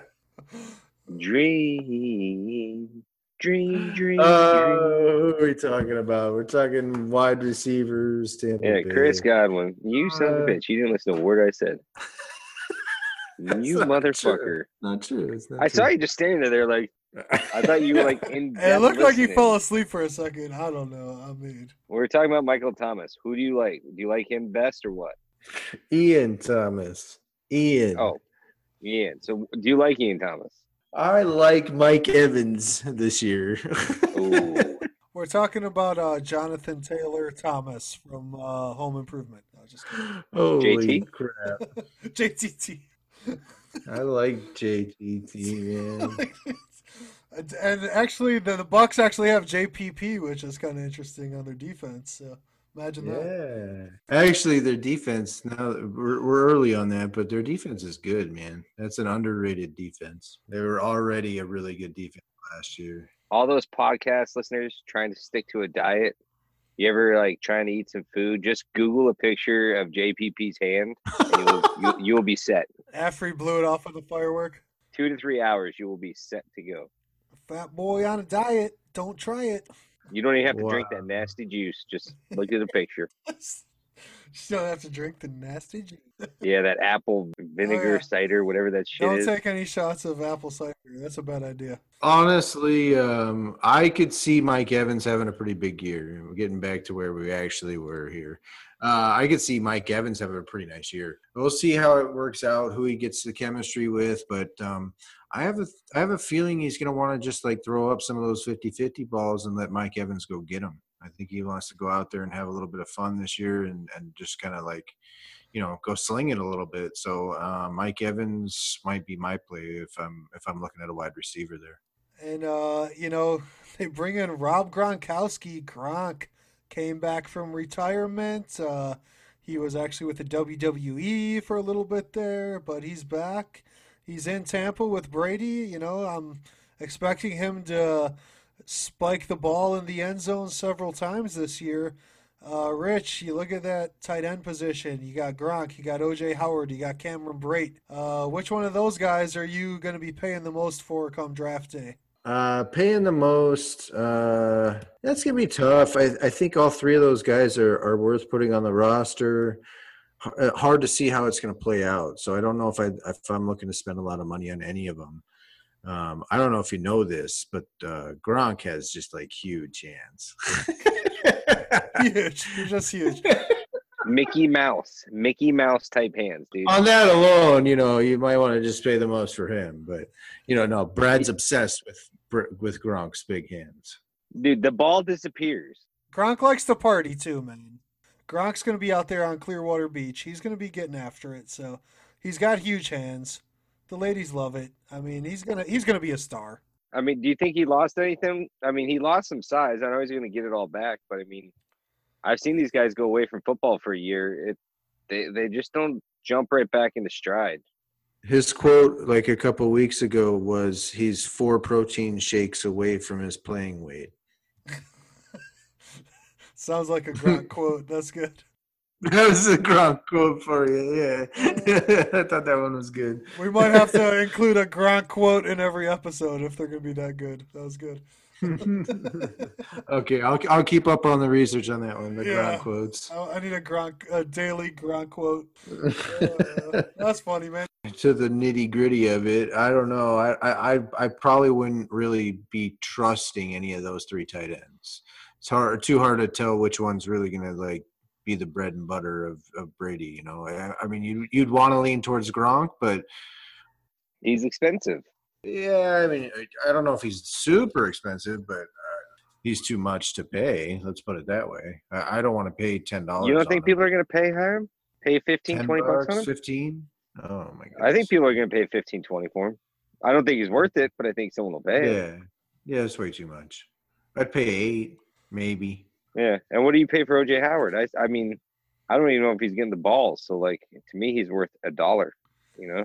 Yeah, maybe two just to secure him. Yeah, yeah, I would see him going in that range. And Gronk, yeah, it's tough. I mean, he's just he's got that name factor again. You know, you got when you got a twelve team league, and you you just don't know what everybody's thinking come draft day. And and who knows, man? Yeah, Maybe somebody has it gets down to Gronk being drafted, and somebody's still got a wad of money left, and they just got to spend it. So they're just going to outbid whoever because they're going to say, "I want Gronk," you know. So it's Eh, it's stuff like that that can go down in the auction where you know you just can't you can't predict how it's going to all play out. I, I think you're right about that. That when it, it, it's funny that it comes down to that, but like, no matter what, if you're in a 12 team league, you do know that there are there there's a name that like attaches itself to a certain player in that league. There's just like that ratio of like, there's okay, there's a guy out there who really likes Gronk. He just likes him, like in, in, in a way that just doesn't really necessarily even have anything to do with like what he sees on Yeah. what he just likes his big ass hands. Like he just likes him. He likes his smile. I don't get it, but no, I'm just saying. Yeah, there's there's certain things. There's certain named players that Yeah. just ring out for certain players within your league. Every league, if you've got 10, 12 guys, there's somebody who likes Todd Gurley. There's somebody who likes Gronk. They just like him. They're like, man, I like having that guy on my roster. I have certain players I like when they're on my roster, even if they're underproducing a little bit. I kind of like give them a little bit of leeway in my brain space for it. That I'm like, nah, man, that's cool. Like uh, Zeke's got my back. Like Yeah. he, he's gonna he's gonna come through. So like I, I think there is that that plays in when it comes to these drafts that that people will overpay a little bit. They'll be like, nah, man, you know what? I'll spend four or five more bucks than I thought I should, but at least I got my Gronky on my roster. got my Gronk. He's going to be spiking it. That's the thing, too, about the auction, which makes it such a cool, like, so many variables in it because it really depends on when someone gets nominated, you know? Because if he's the first tight end off the board, I could see him going for 25, you know? If people throw up Kittle, Kelce, you know, like someone likes Fant, you know, sometimes you sneak Fant in there and people are like, who the fuck is Fant? So you might get him for a dollar and you might be like two people like, oh, I kind of liked him. And then he jumps up to like six bucks for some reason when really he shouldn't. So like it really depends on where he goes and if people have tight ends. Like we all talked about those top four or five running backs go, and all of a sudden there's six people in our league that don't have, or maybe even eight people in our league that don't have a top running back. So then they go reach, like Rich said, and pay too much for something else. So if they get prompted in that range, you know, sometimes they could just go out of your reach because people are reaching to grab something, and then you need to back off and just go for you know option A or B. I mean C or B from that point on. Gronk's definitely one of those guys that you know it's going to depend on when he's thrown out there. Like you said, when you know in the auction when he's nominated, you know whether it's early, whether it's the middle, or whether somehow he you know fades out to the late before somebody uh, throws him out there. But you, you know because people have that bankroll in the beginning, like you said. So Yeah, everyone's got two hundred bucks. If he's the first person nominated, Yeah. I mean, Well, not even the first, but I mean, just you know, you think about even if he's like the tenth guy nominated, you're you're sitting there. Maybe you haven't drafted anybody yet. You still got two hundred bucks in your bankroll. You know, other people are filling up their rosters, and you're going, "There's Gronk." Huh? You know, that might be somebody you just overpay. he's a on. big It's- name, man. Yeah, I'm gonna go get him. So that's interesting. Well, that's kind of like, I mean, I've used that strategy in my nomination strategy mid auction is like to kind of be like, okay, like we've had the number one tight end already go off. Let me put up somebody who's like the number four tight end right now. So it sucks up some value. Yeah, Um, someone's going to overpay, even though because it's a little bit out of order, someone's going to end up most likely overpaying in that situation. So that's kind of a, a strategy I like to use a lot when I'm nominating my guys uh, that I that I'm not look, like interested in. That'd be like the perfect setup. Like I'm not looking for Gronk anything over 15 bucks. So like in that scenario, I'm setting it up to where like I don't have the interest for sure. Let's put him up there. Let's let's get somebody else overpaying. On them. Yeah, I, and there's also things too, like with an auction draft. Like four years ago, Aaron Rodgers was the very first person put up, and I don't know what it was. People weren't logged in. People didn't want him. He was like the fourth or fifth best quarterback that year, and I think he got him for like 16 bucks. You know, the next quarterback went for like 35, and it was like, whoa, how did that happen? But sometimes that first person, people aren't ready. People don't want to spend money. You know that it can be really tricky who you put up as that first nominee. You might sneak by and get someone really cheap if people are afraid to pull the trigger or have no interest rate at, in the beginning. Once you more people go away, the demand goes high, and you know it changes everything. yeah. I think uh, sometimes what I like to do. Um, not every time, but if maybe if I spend a little bit of money and you know go big on a couple players, and I'm kind of thinking, hey, I need to sit back for a little bit during the draft and not spend anything, you know, then when it comes to my nomination, then I'm going to nominate somebody that I know I don't want, but I think other people will want, and that you know he may get bid up. You know, sometimes that's a strategy I'll use, like you said, just to suck up some of the value while you're sitting there, you know, waiting till the time's right for you to make another pick. Yeah, and try and bring everyone's values down closer to yours. So, like you said, the person that you think is going to draw the most money from someone else, get everyone bring it back down to you. So now you can compete with them rather than them just having like a hundred dollars more than you and outbid you in every position. Yeah, and it all goes so fast. It's like it's this deck that you're shuffling the whole draft. You know, it's like you're just making adjustments on the fly. But that's uh, yeah, that's an interesting point. All right, fellas. Well, all that's left to talk about with the Bucs and their uh, completely revamped uh, squad down there, their Super Bowl contender squad, dare I say, uh, is the defense. And uh, you mentioned it, Rich. They have uh, they have some vets on the line. They have some uh, young studs in the uh, you know in the middle of their defense there. So this looks like a defense that could do some damage, uh, pick up some fantasy points. You know, you pair it with a strong offense that Bruce Arians is going to be running. You know, they got Ndamukong Suh this year. Uh, Vita Vea. Uh, JPP is on that line with his mangled stump of a hand. Uh, PSA for you kids out there. Uh, play with fireworks safely, please. And then the linebackers are really nice with Devin White, Lavonte David, and Shaquil Barrett. Uh, Rich, what what are your thoughts on this Tampa D? Uh, Tampa defense is, is looking pretty nice. I think um, with with paired with the what I expect to be a really good offense, um, I can see this defense being pretty pretty good. Um, they were top five last year against the run. I expect to be that or better this season. Um, I, I I think I could see them putting teams in a bad position a lot of times. So uh, Tampa Bay is some somebody I'm definitely interested in as a defense. Uh, I'm I'm not one that pays a ton for defenses, but you know, five buck range might solidify you a really good defense. Um, last year, they closed out the season. They were the number one defense over the last uh, four weeks. So as a fantasy defense, so I think um, I think it's an under the radar team. Definitely should be interesting. And I think with the newcomers of Tom Brady, Gronkowski, and all the weapons they already have, the offense is going to be putting up points, and so the other team's offense is going to have to score points to keep up. So they're gonna they're gonna have to put a lot of take a lot of risk. Defense is going to take a lot of opportunities, and I think take those and score some points. So I think you're going to see a lot of touchdowns from them. So like Rich said, I mean five bucks that's a little high. I think they're. I don't know if they're going to go for that, but I think you're going to get your value if you pay that. I'm hoping to get them for maybe like three bucks. Definitely, if you know a defense, you can just kind of plug in there and be very happy with. And I see them possibly being the top five. So definitely someone that's on my radar of this whole division. I think this is the defense to get. Real, real quick, uh, we we didn't hit the the backfield. right on, man. Yeah, I was gonna mention. I think uh, I think we might we might be high, guys, because we completely forgot to talk about the running back. did we?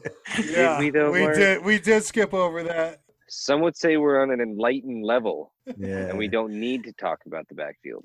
maybe it was understood. I I do think it's a backfield to be that could be interesting, but you gotta like it's one of those ones so you gotta feel it out and see Yeah. see what happens. So you know, Ronald Jones, they drafted a rookie, um, Ke'Shawn Vaughn. So yeah, I, it's gonna be one of those two guys or or a combination of both. But that's just a wait and see kind of situation. That's that's pretty simple, pretty easy. I mean, Yeah. how much do you think Ronald Jones goes for? Because I mean, he he did pretty well last year. I thought they utilized him really well. Ronald Jones is kind of like a James White and like also like a little bit of a power back. So I could see Tom Brady kind of, you know, being pretty happy with him. And you know, when he got the workload, he did well with it. So you know, he might be a guy that you can get for fairly cheap, and he he might be able to, you know, top 10, 15 back this year. Well, yeah, that, that's like an up an up, a potential upside project type guy. So like, Yeah. Yeah. you know, you you're gonna have a, a certain number of those guys that are drafted and and are out there to be the project, and you hope four weeks in that you're seeing that production, and you're like, okay, now I've got my starter, I've got my third running back to, to put out there each week. Yeah, so Ronald Jones, I mean, eh, you just look at he might be one of those guys that you're just like if you get him in the draft, he might turn into one of those, you know, just super value draft picks because their offense is so good. You know, and even Ke'Shawn Vaughn, depending, you know, whether he might be a waiver pickup, who knows? But it, you know, it's just like Probably. those two backs in that offense. If one of them really starts clicking and really starts finding their game, finding their feet, you know, underneath them in that offense, that could be a real nice play. So definitely one you're going to want to monitor for sure, man. And Ronald Jones caught a lot of balls out of the backfield. So I think that with Tom Brady is going to be really big. And like you said, Mark, 50 for Gurley, you know, back with the possible injury prone. Wouldn't you rather spend 35 and get like a back that's solid, not so injury prone, and then spend 15 and get a Ronald Jones and have those two guys Right, right. versus yeah, that one question mark? And that's definitely one way to think about it, bro. Because yeah, and you look at this offense, and yeah, I mean the running back's going to be involved, so it's uh, and they're going to be putting up a massive amount of points, in my opinion. So I like it, man. All right, fellas, and now we're going to get on to our last team in the NFC South. And who dat? We're going down to New Orleans, the New Orleans Saints, and they got a pretty damn good football team down there in the Big Easy. And uh, let me tell you guys, um, Drew Brees, uh, he was the center of a little bit of controversy recently, but it looks like hopefully him and his uh, all pro teammates ironed all that out. But at the same time, you know, Drew Brees is one of those quarterbacks that could uh, lead your team to the Super Bowl any given year. He's that good. So, uh, Drew Brees this year, Brad, are you thinking he may slow down a little bit, uh, getting up there in age, or are you expecting just another uh, Pro Bowl caliber season from Mr. Drew Brees? Uh, I actually expect a better year out of him than last year. I think the weapons that came around in last year, they had somewhat of a disappointing season. So with Tom Brady coming to the division, I see them really trying to make a push and prove that they're still the team to beat. Drew Brees only has about maybe one, two years left in him, and he really wants the Super Bowl. So I think Kamara is going to kind of step it up, and he could be great. That's good points about Drew Brees. I think he could have a good fantasy season. Seems like he got through that turmoil pretty well and navigated that pretty well. So I think he'll be good with his teammates. Um, just uh, the new option of Emmanuel Sanders is going to look pretty nice there. So I think that um, that gives him some pretty good options. And obviously, Sean Payton knows how to use that quarterback, and they know how to uh, gel together. So I'm, I, I always look forward to Drew Brees for a super nice, pretty even value every time. Like he doesn't really ever go for a ton of money, but um, he's always good value. I like Drew Brees. I like Drew Brees too. I mean, just uh, quality quarterback. He's gonna have those four and five touchdown games, usually uh, two, three times a year. You know, and those are always uh, uh, big fantasy games. They, you know, that'll boost your score real quick if if he has one of those type of games. And uh, you look at that receiving corps, and Michael Thomas. He had his best year of his career, and he's been nothing but solid since he came into the league. But he really took it to a new stratosphere last year. Uh, I believe he ended the season as the number one receiver in fantasy football. Number one, huh, Mark?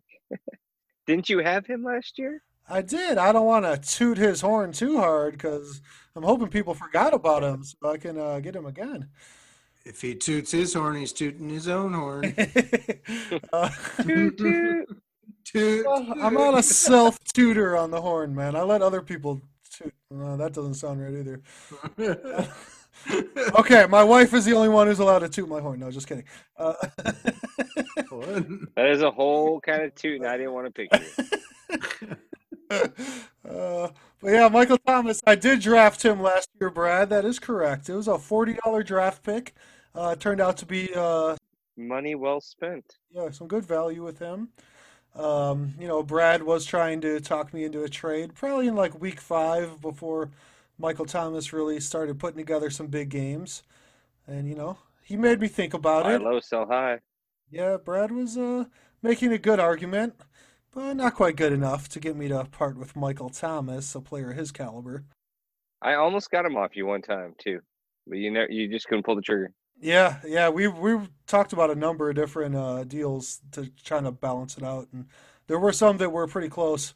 Um, so you know, he's just a great player. Uh, and Brad, I know if you've been on him. I think you had him when he was a rookie. I didn't even know who he was, and you were telling me about it, like, oh, this Michael Thomas guy, he's freaking good. And uh, yeah, he's just been gotten better and better with each your year of his career, and uh, it all just clicked for him last year, even with Teddy Bridgewater in there, which was impressive. I mean, you know, the fact that he had a nice connection with Bridgewater and Brees, that just shows you the uh, caliber of receiver that he is. And they have Emmanuel Sanders, bro. So he was uh, a rental for the 49ers. You know, they brought him over for their little Super Bowl run, you know, thinking he might be the piece to put him over the top. And he had a couple nice games for them, but then in the Super Bowl, he unfortunately disappeared a little bit. Uh, Jimmy G was not able to deliver the ball to him in stride, and they didn't have any big plays. But uh, you know, you pair Emmanuel, a guy like Emmanuel Sanders with Michael Thomas. Rich, what do you think of that uh, receiving duo? I think it's going to be a pretty deadly duo, man. Um, not many offenses do I feel like they can legit hold two wide receiver ones um, in our league. You know, that's the top 12. Um, but I think this is going to get real close to that situation. Um, I, th- I could see Emmanuel Sanders coming in about 10, 12 this year, uh, averaging a solid 14 points in our standard league, somewhere around there, and being really, really good value in our league um, or our league similar setup like ours. So um, I, I like this wide receiver duo. Um, I expect them to kind of just have that steady production. Uh, they've been missing having that true number two wide receiver. So getting in Emmanuel Sanders, I mean, he's almost he's almost a one B. I mean, he's a very good wide receiver. I mean, he's he, I think he's underrated. So good pickup this year would be Emmanuel Sanders in my opinion. Yeah, I think it could be very similar to Evans Godwin over there in Tampa across the way. You know, just having a guy like Michael Thomas, then you bring in a guy like Emmanuel Sanders. So if you do double up Michael Thomas, Sanders is going to have some great numbers. So, like Rich said, for the number, you can get him pretty cheap. While getting the production. While Michael Thomas, you're for sure gonna have to pay for him. So with Drew Brees throwing the ball, man, like that just like amps it up. I'm I'm I'm pretty solid on. I mean, I could see depending on where the values are too. I mean, Michael Thomas will be probably his value again, don't you think? I mean, like to me, like you paid forty last year. I don't think that happens again because he was number one. But yeah, but even if you pay Uh, fifty, you're getting the value. Yeah, I mean, if if that's uh, generally speaking, that's about where we go tops on a wide receiver. It's been like fifty five, I think, before, but like in that range, it's still pretty close with Michael Thomas. So like, Well, yeah, but what do you think uh, Samuel's going for? uh, or Emmanuel Sanders, um, Sanders, sorry. uh, 50, I think he's a 15 20 dollar range type guy. Yeah, so if you're getting that number one production out of him and you can save thirty bucks, Oh yeah. you know what I'm I saying? mean, that's, what I'm saying. That he might be the play is go get him because he's going to have a lot more open targets just because I think Thomas is going to Oh, get yeah. a lot more double coverage.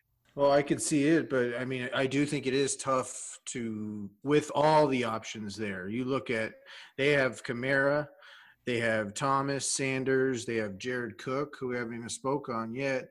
Um, but and then there's still you know uh, Tre'Quan Smith as, as a wide receiver. So it's like to me like there's there's all that like scattered about like so like I don't see how you always. I mean, you're going to want a double team, but can you really? Can you accomplish that with how many options there are out there? This is a fucking potent offense, really. Oh yeah, it is potent like the finest of dank. Nice and potent with all the hairs on there. But uh yeah, you look at Michael Thomas and Emmanuel Sanders and Emmanuel Sanders like you said, Rich, I mean, he is the, the he's got the type of talent, the type of upside to be a top 12, top 10 receiver. And especially you think about a future Hall of Famer like Drew Brees throwing him the ball. I mean, he has never had a quarterback like that throwing him the ball, you know. Emmanuel Sanders hasn't. So Drew Brees wasn't missing that throw that, that Jimmy. he he has the potential to step his game up uh, this year.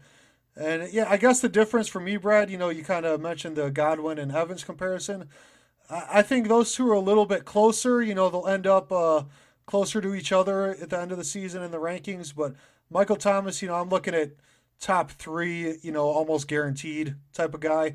Where Sanders could maybe push into the top ten, you know, so that's that's where the price difference would come in. But yeah, uh, Sanders could definitely be a value play, man, because I think you know some people might have forgot that he landed on the Saints and uh, he's got Drew Brees throwing the ball to him now. That's that's gonna make a big difference for his game. Yeah, I'm looking Yeah, I, forward to th- it. I think it's being big production. So um, we kind of glazed over it, but what are you guys thinking about uh, Kamara? What's um, what are you guys? Where are you at with him this year? Oh yeah, that is not a dude we want to glaze over because Alvin Kamara is a beast and he he deserves to be taught. There's just so many good players on this team. I mean, you got to talk about all of them. so no particular order, they're all freaking great. But yeah, Alvin Kamara, Rich. Uh, wow, I, I'm expecting a top five, maybe top three. Uh, performance from him um, coming out of the backfield he's been awesome since he was a rookie and you know as a rookie rich i'm sure you remember because he was uh diamond in the rough, a waiver wire gem that you uncovered uh, early in his rookie career, and you know he kind of carried you uh, on a deep playoff run, as I recall. And he's just such a talented kid. Uh, he kind of runs a little different than any other back that I can remember. He's so shifty and uh, just able to put on moves that make make uh, linebackers miss, but not only miss, but they miss by a lot. You know, they're just diving all over the place trying to get a piece of him, and he's just you know scampering down the sideline. He's He's really good. Uh, can catch the ball out of the backfield. He's proven that. Um, you know, I, I was wondering last year with the departure of Mark Ingram if his game was going to, you know, remain uh, where it was. And it did. I think he was a little slowed by some injuries over the course of the year, but that's the type of back I would be just fine with going, you know, to the 65 70 range to get him. What about you, Brad? Yeah, I uh, think Kamara, like you said, he's going to be three to five for sure. I actually think he kind of had a disappointing season for most of the fantasy owners last year for what they're expecting. But I think he's going to have a much better year this year with, like you said, the new addition of Sanders. Tom Brady coming to the division, I think, is going to fire this team up because they want to go and they want to win. So they know they got to beat Tom Brady. They got to be good. So I see the Saints coming out and being good all season long because they, they want to prove something. So I like a lot of the guys on their team. Well, I thought it was interesting what you said, Mark, about um, Kamara and like kind of his elusiveness. But I think um, I, I definitely see that. I think him and uh, Christian McCaffrey are like two of like the most elusive type backs right now. Um, but I think an undervalued portion of Kamara's game that I kind of like seen is that like he finishes out plays with extra yardage. Almost every time no matter what the plays like finishing out like he he's not afraid of a little contact too. He he kind of actually is bigger than he like uh, appears out there. Like he's got more muscle to him so he knows how to finish some plays. So like i like it on that level too. So i, I definitely like Kamara. yeah I, another one of my rookie sensations that i like to call him. So um yeah I, I i like him again this year. I think he'll be good I I, I collect rookie uh, skill players. He puts them in a little chest in his closet. No, I collect them. I collect them. Okay. Like Terry Yeah. McLaurin last year. Yeah. Okay. So Miles they're all Sanders. they're all like in little jars Sanders. on a shelf. Oh yeah, and, and you know I have those you know, star-studded ones named Alvin Kamara, named uh, Ezekiel Elliott. I also had as a rookie. The rookie collector. Okay, I like it, man. I, I am the rookie collector. He got Kenny the Golladay. Kenny G, Kenny Yep. G. my boy. Uh, that's awesome. Uh, yeah, Kamara. I mean, like you said, man, he just he's he's so uh, just different as a running back, and he's got everything you're looking for. Uh, I was gonna say something really cool about him, but then I forgot. And- No, it's just Weed's a gone. powerful thing. Weed is a powerful drug, man. Uh, yeah, but he's good, man. I'll just say that much. He's good at football, the game. Yeah, I think you're solid in that.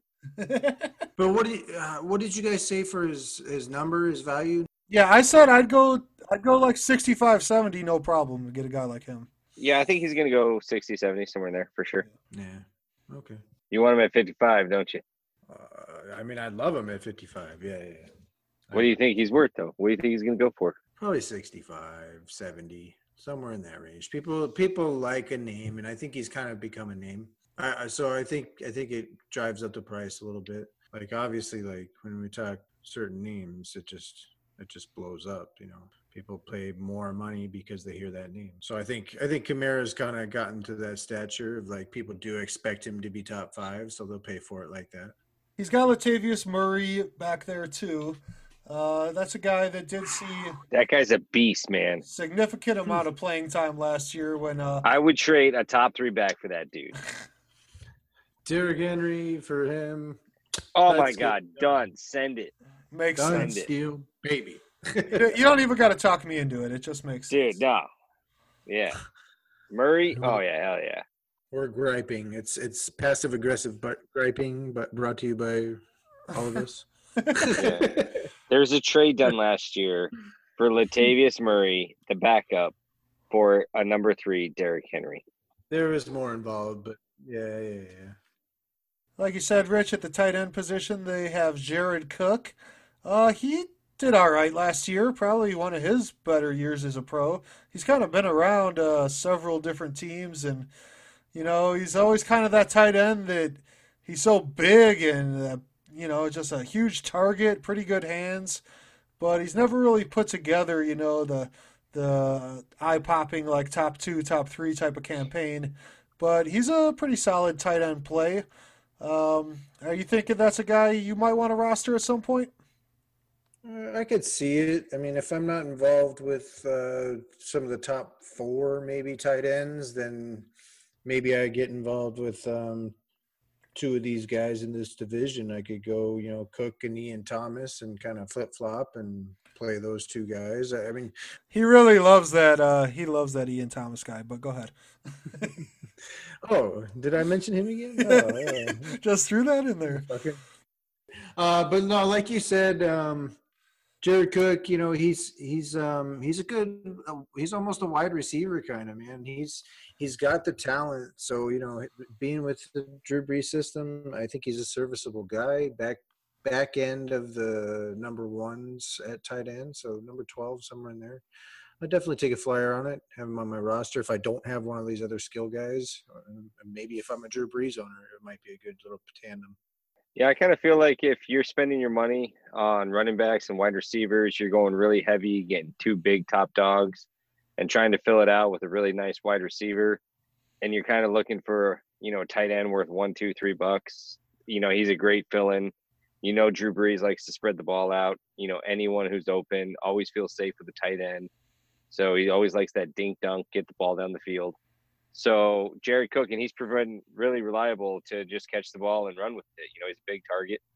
So if you only have a couple bucks to spend, I think he is someone you definitely want to put in your list and try and go after. Right on, man. Yeah, he's he's just one of those guys. He's not going to be the steady touchdown producer, most likely, but he will be. You know, he'll get his uh, his yardage and get a touchdown here and there. And like you said, when Drew Brees is throwing it, I mean, that's hey, I mean, anybody can catch those balls. They're right there, you know, in between the numbers. Hey, oversight, oversight by us here, guys. Um, we we we talked the QB position, but we did not talk crab legs. Oh yeah, we got to get to Jameis. Jameis, I mean, we need to. We're talking about Drew Brees here. You know, who knows? Jameis Winston is the starter. Lookout. If you you go get Drew Brees and you let's say you pay like I don't know what's he go for 15, 25 bucks somewhere in there. A pretty big range. Do you go get crab legs for one dollar? Eh, Uh, I would think about it. You know, it's tough in our league to carry a a, a backup quarterback like that because they're both going to have the same buy. But you know, it, it is a nice insurance policy, and they also got Taysom Hill. You know, and Sean uh, Payton always seems to mix him in, and you know, creative ways. You know, Taysom Hill scored several touchdowns over the last couple years, so not like exactly a fantasy play yet, but you know, maybe this year they get him even more involved. Who knows? But uh, yeah, Jameis Winston, I think it's it might be a good spot for him to learn behind Brees. Uh, I think it did wonders for Teddy Bridgewater in his career, and you know maybe in a year or two, Jameis is a starter again somewhere else. I don't know. Jameis, Yeah. uh, Jameis, Jameis made a good call to go to New Orleans. I would say that football wise, you know, that's I don't know about fantasy wise. I, I I'd be I, I'd be looking elsewhere for you know a quarterback if I was a Drew Brees guy. Um, I'd say okay, let's let's find somebody who I know is a starter, a back end starter. You know, I'll go. Uh, Derek Carr may be sitting on the wire at some point in this year. Yeah, so I'm not I'm not wasting the, one of my six bench spots for that. You know. No, I don't think I hold it for that because then I'm going to end up making a move anyway when it comes to the bye week, like Mark said. And he's like- got to be dropped. Yeah, so why why sit there with it? But no, yeah, um, no, Jameis Winston football on the football field like make, makes a good decision to go to New Orleans and um, he got his eyes fixed. He got he got LASIK. So. that always helps for a quarterback. I heard that. I was like, um, okay, like how bad was your vision, bro? Like what are we Right. talking about? Uh, he got his eyes fixed. That's awesome. Uh, he's- yeah, he's he's gonna go out and fucking tear it up now.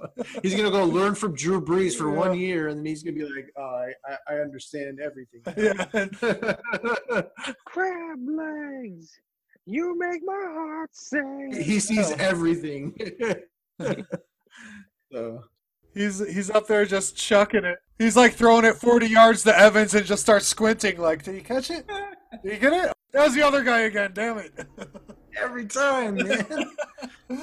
Uh, How come I can't see those guys? They're all one guy. If Drew Brees gets hurt and he goes out and performs, yeah, he's gonna have a starting job by next season. same as Bridgewater, dude. Same thing. Yeah. Bridgewater got sixty something million dollars. Yeah. It's a pretty smart move on his part. Yeah. You know, if and they might win a Super Bowl. So like, dude, Oh, he could win a Super Bowl. You know. Oh hell yeah, man! This is a Super Bowl caliber team for sure, man. This is a team that's Oh yeah. going to be knocking on the door, and uh, you know they might actually get there. Um, switching to the other side, uh, looking at the Saints defense, uh, good defense. Um, usually they play pretty good in the dome down there at the uh, Superdome in New Orleans, and you know the home crowd gets behind them. You know they they've got some star players on there. You like guys like um, Marshon Lattimore. Uh, they brought over Janoris Jenkins, Kiko Alonso. Uh, Cameron Jordan's on the line, so they have uh, they got some playmakers out there. Um, that might be a defense that's worth drafting. I'm, I'm probably gonna stay away from them because they burned me one year, but that's all right. Uh, they're still a good defense. So, what do you think, Rich? The Saints on your radar? I, I I'm in the same boat as you, man. I last year's trade, I traded for the New Orleans Saints, and they burned me. So personally, I probably won't be interested. But yeah, they're they're a good enough defense. I definitely um, I like these playmakers. Uh, that's why I tried to pick them up last year. I do think uh, something I would kind of be wary of is um, that home field. You know, we're gonna see like I, I, I I'm having a hard time buying that we're gonna have like fans in the stadiums. I think they're just gonna be playing games, man. So like, um, does that kind of dull out um, that home field a bit? So like that's that's gonna be something to think about when it comes to these types of teams because I think I do think New Orleans is always that kind of energy team. So that's one thing to kind of think of is like, all right, we're not getting that energy from that crowd. Yeah, that that didn't even cross my mind, man. That's a good point because yeah, that crowd down there just gets so rowdy, so raucous. Uh, you know, it really just elevates uh, the play for the whole team. So, uh, that's a good point, man. Yeah, it's it's still uh, wait and see is how that's all going to play out. How how many fans are going to be allowed at the stadium, and if it can reach the decibel level that they're accustomed to. You know. Well, yeah, if if if they're doing even you know twenty five percent capacity or something Yeah. like. That 25% capacity is not going to cause the false starts on the other team that that does, you know, when it's a packed house in there. So that's true. Yeah, Drew Brees at home is a lot different than Drew Brees on the road. Yeah, he's been like that like his whole career. It seems like, doesn't Yeah. it? He's It's like 12 points on the road at home, and yeah, thirty something points at home. It's yeah, crazy. yeah, I agree, man. Well, even when he's on the road in a dome, he usually like when he goes to Atlanta, he usually has good games. He's pretty much just seems like a dome quarterback, though. He gets out in the elements, and it's not that he can't play. He's just not putting up the. It's just okay. I think I think he manages those games. I think he like goes out there and just manages those games. He doesn't take as many risks in those games. He really just kind of and shortens up his game a little bit, brings everything closer into him, and that makes sense. I mean, that kind of like he, he he feels like he's got to go out there and just kind of secure the wins. Where like you get home, he can he can really let it loose. You know what I mean? And and those domes, I bet he does. I'm sure he does feel a little stronger than domes. Let's wrap up this NFC South. We've talked a lot about it. We've talked about the stars, the studs, the fantasy storylines going into this season. And like we said, this division is just going to be a huge producer of fantasy points on every team. There's uh, players that you just got to like, that you got to be uh, interested in when it comes to draft day. When it comes to how the division's going to shake out, you know, I, I do think that Tampa and New Orleans are, are going to be the top two teams, you know, the cream of the crop, and going to be a battle. Uh, but I do lean towards the Saints uh, pulling it out. This this to me looks like a team that could be in the Super Bowl. Yeah, I totally agree with that. Uh, I do think Tampa will make it close. I could see them even making the playoff themselves. But I do see the Saints uh, winning the division and possibly some home field advantage going throughout the NFC. Yeah, we've we've all kind of almost come to consensus on most of our divisions because uh, I, I agree. I think New Orleans kind of has separated themselves. They're they're that one little notch above. I do agree that Tampa Bay's right there. I think uh, I think the other two teams could kind of be sleepers though. Um, it's hard to tell with what we'll see with Matt Rhule and Carolina, but I think they could be decent teams at least and, and sleeper type teams. So at least teams to keep an eye on and see see if they can trend upward during the year too. Like, you know, some teams are bad, but you get to the back half of that season and you start to slide in and see like, oh, okay, this team's really improving and and there there's good players to be had on those teams because everybody at the beginning of the season is going, oh, Carolina's garbage or Mm. you know Atlanta's garbage this year. Like they, they ain't going nowhere or whatever. But if they like start to like you know arc upward, that's the teams you want to get on and get and get players on. They can they can be high in value that leads you into your playoffs. See that move? Straight up into the playoffs. Uh, yeah, Atlanta. Atlanta. You know, they're one of those teams that they have the makings in their offense to be like a powerhouse. I mean, they just have a ton of great skill position players. So you just wonder. Uh, we know, we know you love the Falcons. Gurley loves the girly man. I still, I still don't think they're over that Super Bowl, man. Like, they're- that Super Bowl really fucked with their heads. Like, they need to go see counselors, every single one of them. they do have PTSD uh, from that Super Bowl, Yeah. for sure. But uh, yeah, I mean, they're an offensive juggernaut, Rich, and they are going to dominate all the way to an eight and eight record. No, just kidding. Doing this division has been fun because, Yeah. like, honestly, like, there's like so many good players in this division. a lot of good teams. It's crazy. Yeah, man. Like all all sorts of good players. Like I love mean, it, man. I think Atlanta. You look at the rest of the NFC. I mean, they have two of the better teams right there in div- their division with Tampa and New Orleans. But Atlanta seems like they should be able, able to handle, you know, most of the other teams in the NFC, except for like San Francisco and you know maybe Dub Bears. But If Tampa went or won the division, would you guys be that surprised? oh, not at all. No, Not, not at all. I think Tampa could If- win it for sure. If Carolina won the division, would you be surprised? yes. I would be too. What about Atlanta? Mildly shocked, but not surprised. I, Okay. I I would I would be verging on surprised. I'm I'm So who, who's the worst team in that division? Carolina. Carolina. Atlanta or Carolina? Carolina. Okay. Carolina. They're a little bit of a deficit in the talent department, and they got to get they got to get their feet wet with the new coach. I think it takes some time with the new system. the Saints are looking like a 13 and 3, 14 and 2 type of team to me. So now we're going to go ahead and name, you know, as we like to do around here, smoke a little weed and then name our breakout players from the NFC South. Just a little quick uh, fantasy breakout, somebody you might want to just keep in the back of your mind. And uh, Brad, I'll go ahead and send it over to you first, man. Who are you liking out of the NFC South to really uh, surprise some people this year? Uh, I would have to go with Ronald Jones. I think uh, he's got a quarterback that's going to take care of the ball, likes to dump it off. Uh, he was a good pass catcher. He also did well running the ball. I think with Tom Brady being there, their offense is going to be in better position, so he's going to get more opportunities. And I just like what he did with the little opportunity he had last year, so I think he's going to run with it. And I feel like he's going to be cheap because not a lot of people know about him. So he's he's kind of the guy I look out for. Uh, let's see who I got for my uh, breakout guy. I hate to do it to you, Mark, but um, I think I think for what I can see for the Todd value Gurley. might, might be Ito Smith. Uh, Ouch! What? Oh, okay. you you get him you get him from one dollar, right? Okay, and then Todd Gurley is going to be too dinged up this year. He's still going to be Mr. Todd Gurley who can't finish the season. It's a whole nother year, so he wears out real quick. And then you've got Ito Smith. He's filling right in. And Ito Smith is actually a nice, serviceable back. So I think he'll he could fit right back in and, and fill his role. He was serviceable last year, fantasy wise. So when he would really have to roll, I think it would be good. So for value, I don't think you can beat that. Ah, the difference between optimism and pessimism, right there on display, folks.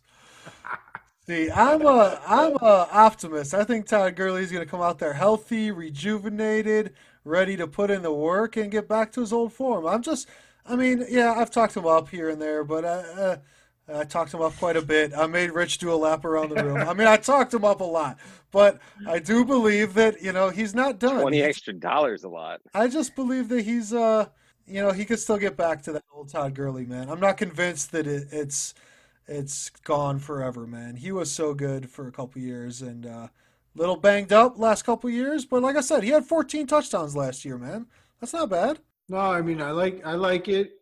I like touchdowns, but um I don't know, man. It just worries me. Two years in a row. It's already two years of injuries. So it just the third year. I mean, these are these are his knees. He's he ain't he ain't that healthy. So I don't know. I'm I'm scared. So Ito Smith for a dollar. All right, man. Ito um, Smith for a dollar. I don't know. Actually, the other guy I was kind of interested in is actually I didn't want to. The only guys I could think of, I actually like want to undermine both of you guys. So I didn't know what to do. But Ke'Shawn Vaughn is my other guy that I was thinking about. Ke'Shawn Yeah. Vaughn, the the other running back in Tampa Bay. Um, I kind of think he could be the same sort of thing where like I can spend almost nothing on him, and he might wind up being the actual back by like you know that back half of the season. Ke'Shawn Vaughn could actually end up being like the Miles Sanders type this season, where it's like it takes a long time. Okay, now he knows the offense. They start to grow that trust, and then towards back half of the season, it gets about week ten. Bruce Arians looking at the team. He goes, "Hey man, like why don't we get Ke'Shawn Vaughn going?" And then it's kind of his rock right at playoff time, which was like that was like the progression I got out of Miles Sanders last year. It was like perfect. It just worked out perfect. So I mean, you know, it's not always going to work out like that with your projects, but Ke'Shawn Vaughn could be a, a project just like that. But of course, my my two guys were like uh, against your guys. Well, no, don't don't worry about undermining Brad, dude. He's he's cool. It's not just undermine him all you want, bro. It's it's not a big deal. It, it Uh, happens. uh, well, my uh, my little breakout, you know, uh, I'm gonna go ahead and say it. I'll be the guy. I think uh, Teddy Bridgewater, man. I think he's gonna be pretty freaking good this year. So I'll say uh, Teddy B. You know, top 15, maybe push to a top 10 uh, quarterback play this year. So, 25, 30 bucks. oh, I'm not gonna go that high on him, bro. If I keep it under 10, under eight, that'd be nice. Uh, yeah, I don't think. It, I I don't think think you get him in there. I think I think Yeah. five to eight, and then Yeah. and then like you said, that that's good value. Like Yeah. if he ends up being the number ten quarterback, that's You perfectly got a good dollar to spend on Ito Smith, so that's good. I'm gonna save my dollar because I'm not gonna be drafting Ito Smith, so that'll work for If me. you get Gurley, you if you draft Gurley, I guarantee Ito Smith will be like four dollars. Yeah, It'll be like four bucks. I guarantee you. That- that might be one handcuff to go get. Just uh, Yeah. you know, Well, they also got that Brian Hill kid behind Gurley, uh, who also yeah, yeah. this year. he's so- okay. to see how it He's shakes okay. out. But yeah, those are uh so we'll say uh Ito Smith for a buck. Um we'll say Ronald Jones and we'll say Teddy B. Those will be our uh, little breakout performers.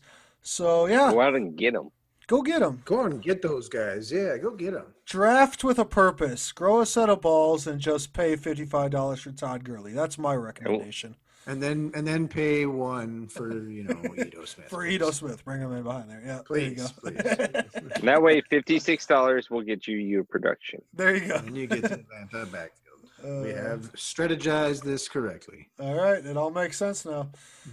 All right, well, yeah, we'll wrap it up. Uh, that was our NFC South breakdown, our fully blown analysis of the NFC South, and I hope you guys enjoyed it. Kind of took us a while to get through all of that. I think we set a record for our longest episode ever, but hey, that is a division that is loaded with fantasy talent, so we had to bring all the information to the people. I'd like to thank my co hosts, Brad and Rich. They dominated it once again. I want to thank all the listeners, the organic mob, supporting us, giving us props.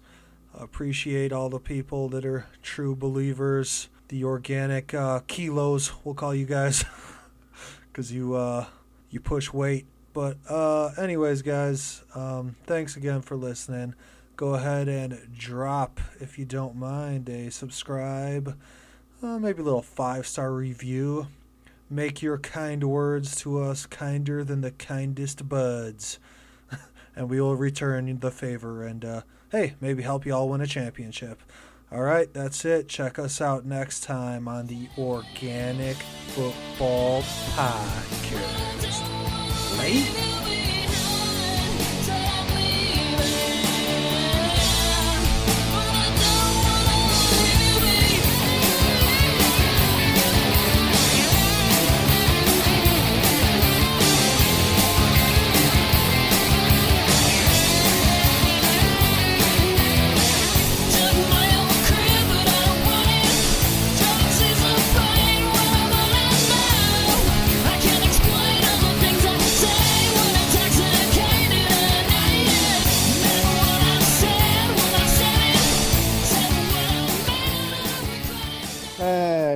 Head case. I'll tell you the truth on that guy. He's a head case.